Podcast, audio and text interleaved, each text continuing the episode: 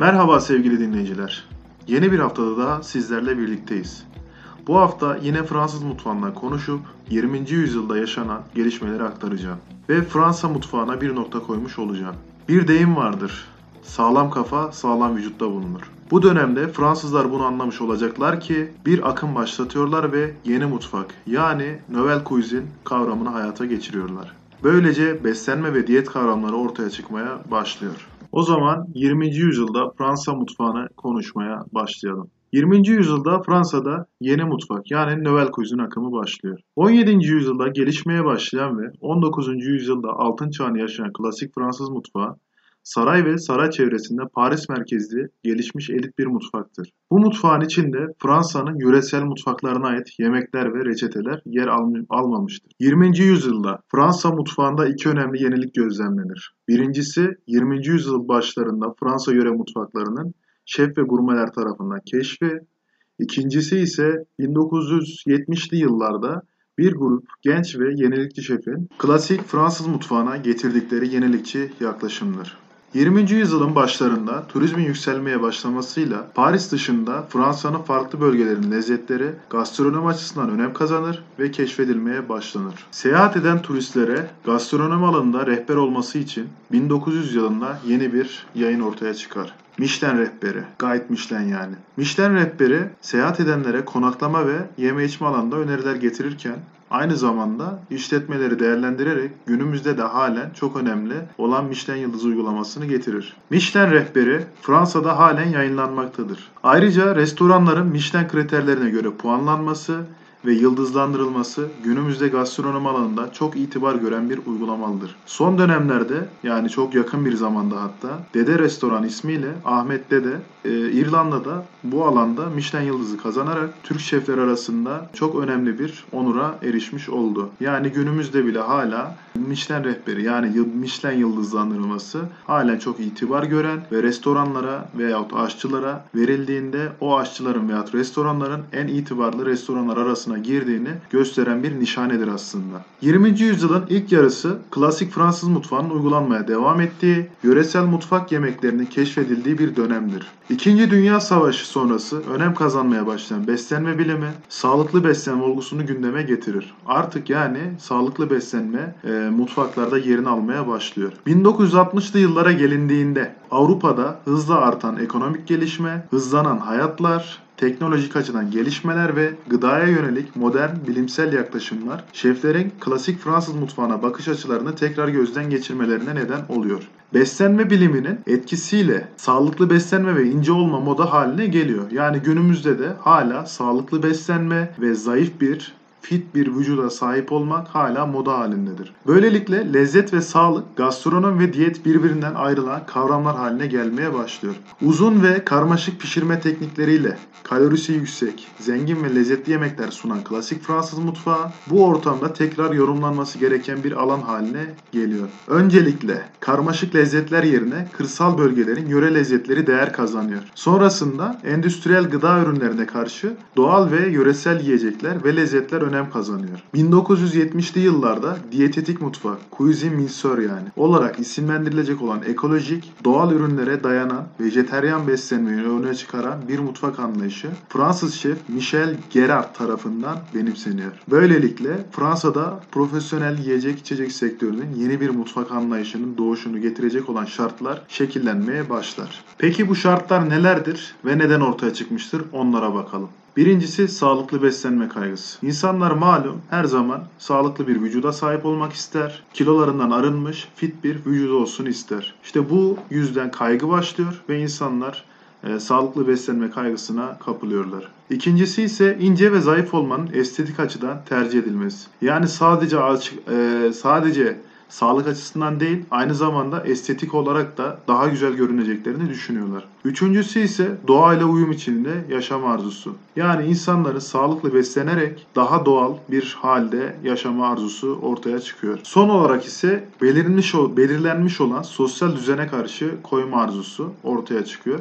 Yani insanların klasik Fransız mutfağından sıyrılıp artık daha yeni bir beslenme arzusunu ortaya koymaları için ortaya çıkıyor. Şef Michel Gerard ve yemek eleştirmenleri Henry Gault ve e, Christian Millau öncülüğünde Fransız şefler Escoffier geleneğini temsil eden klasik Fransız mutfağına baş kaldırarak dönemin sosyal ve kültürel ortamında kendi mutfak anlayışlarını ifade eden ve yeni mutfak yani Nouvelle Cuisine adını verdikleri yepyeni bir kavramı tanımlarlar. Gault et Millau dergisinde Fransız şefler Paul Bocuse, Alain Chapelle, Jean ve Pierre Troisgros, Michel Gerard, Roger Verge ve Raymond Olivier tarafından tanımlanan yeni mutfak konseptini açıklayan bir manifesto yayınlanır. Yeni mutfak anlayışını yaratan şeflerin çoğu modern Fransız mutfağının babası olarak kabul edilen Fransız şef Fernand Point'in öğrencileridir. Yeni mutfak, klasik Fransız mutfağının zorunlu mutfak tekniklerinden, yemek isimlendirmelerinden,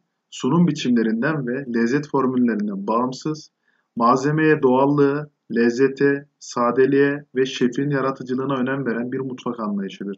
Bu anlayış çerçevesinde tabakta sunulan porsiyonlar küçülür, estetik açıdan daha modern ve yalın süslemeler önem kazanır. 7-8 tabaktan oluşan tadım menüleri hazırlama geleneği ortaya çıkar. Yeni mutfak anlayışına göre her yemek gastronomi açısından bir keşif ve lezzet deneyimidir. Müşteri her tabakta şefin yarattığı lezzetleri keşfeder. Tanımlanmış ve bilinen eski reçeteler yerine klasik reçetelerin şefin katkılarıyla yeniden yorumlandığı alışılmışın dışında lezzetler sunulur.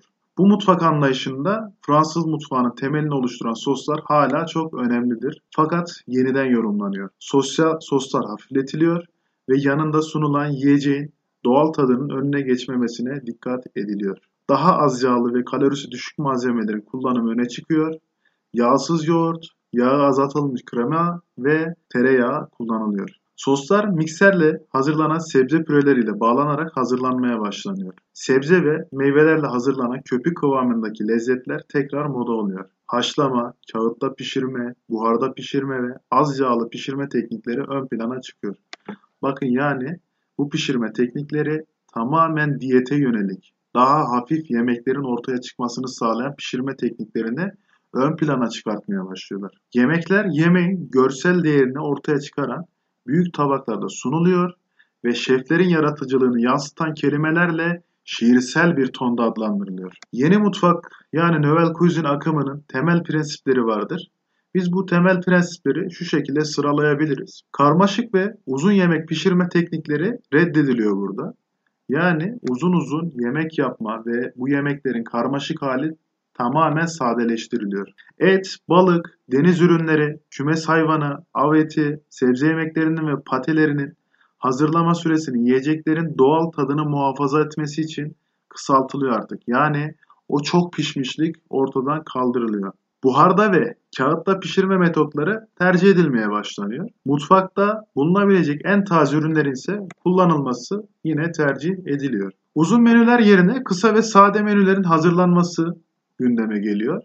Et ve av e, etinin uzun süre marine edilmesi geleneğinin bırakılması, beşamel ve İspanyol sos gibi ağır soslar yerine taze otlar, iyi kaliteli tereyağı, limon suyu ve sirke içeren sosların kullanılması başlıyor. Klasik Fransız mutfağına ait yemekler yerine yöresel mutfakların yemeklerinden esinlenerek yeni lezzetler yaratılması planlanıyor. Yeni pişirme tekniklerinin ve mikser, yanmaz tava gibi yeni mutfak ekipmanlarının kullanımı bu dönemde moda haline geliyor. Şeflerin yemek hazırlarken müşterilerin diyetetik kaygılarını göz önünde bulundurmaları da yine onlara eğitimlerle öğretiliyor. Şeflerin yeni lezzetler ve tat eşleştirmeleri de yaratmaları teşvik ediliyor. Yani bir şef sabit kalmasın, yeni lezzetler ortaya çıkarsın ve yeni tatları birbirleriyle eşleştirerek yeni bir lezzet ortaya çıkarmaları sağlanması amaçlanıyor. Fransa'da 1970'li yıllarda ortaya çıkan yeni mutfak akımı geleneksel Fransız mutfağı ve yöre mutfaklarında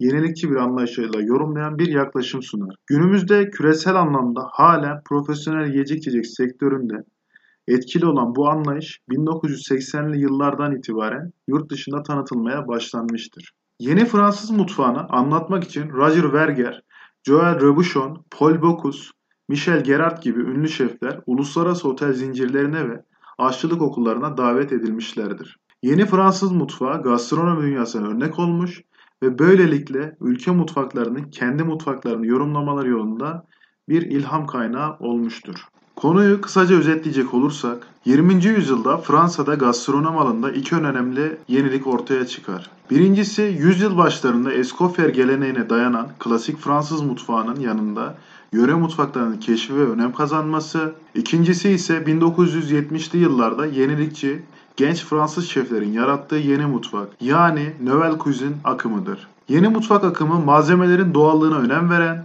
yerel mutfaklardan esinlenen, geleneksel mutfak anlayışını yeniden yorumlayan, yiyeceklerin beslenme değerlerini göz önünde bulunduran, sade ve doğal bir mutfak anlayışıdır. Yeni mutfak akımı uluslararası düzlemde yankı bulur ve etkileri günümüz gastronomi dünyasında halen devam etmektedir. Evet sevgili dinleyiciler, Fransa mutfağını tam olarak 3 hafta geniş ve kapsamlı bir şekilde ele almış olduk. İlk olarak 17. yüzyıl, ikinci haftada ise 18 ve 19. yüzyıl, son olarak ise 20. yüzyılda Fransa mutfağını ele aldık ve günümüzdeki etkilerini de anlatmış olduk. Beni dinlediğiniz için teşekkür ediyorum. Sizlere lezzetli dinlemeler diliyor. Kendinize iyi bakmanızı temenni ediyorum. Önümüzdeki hafta çok farklı bir konuyla görüşmek üzere.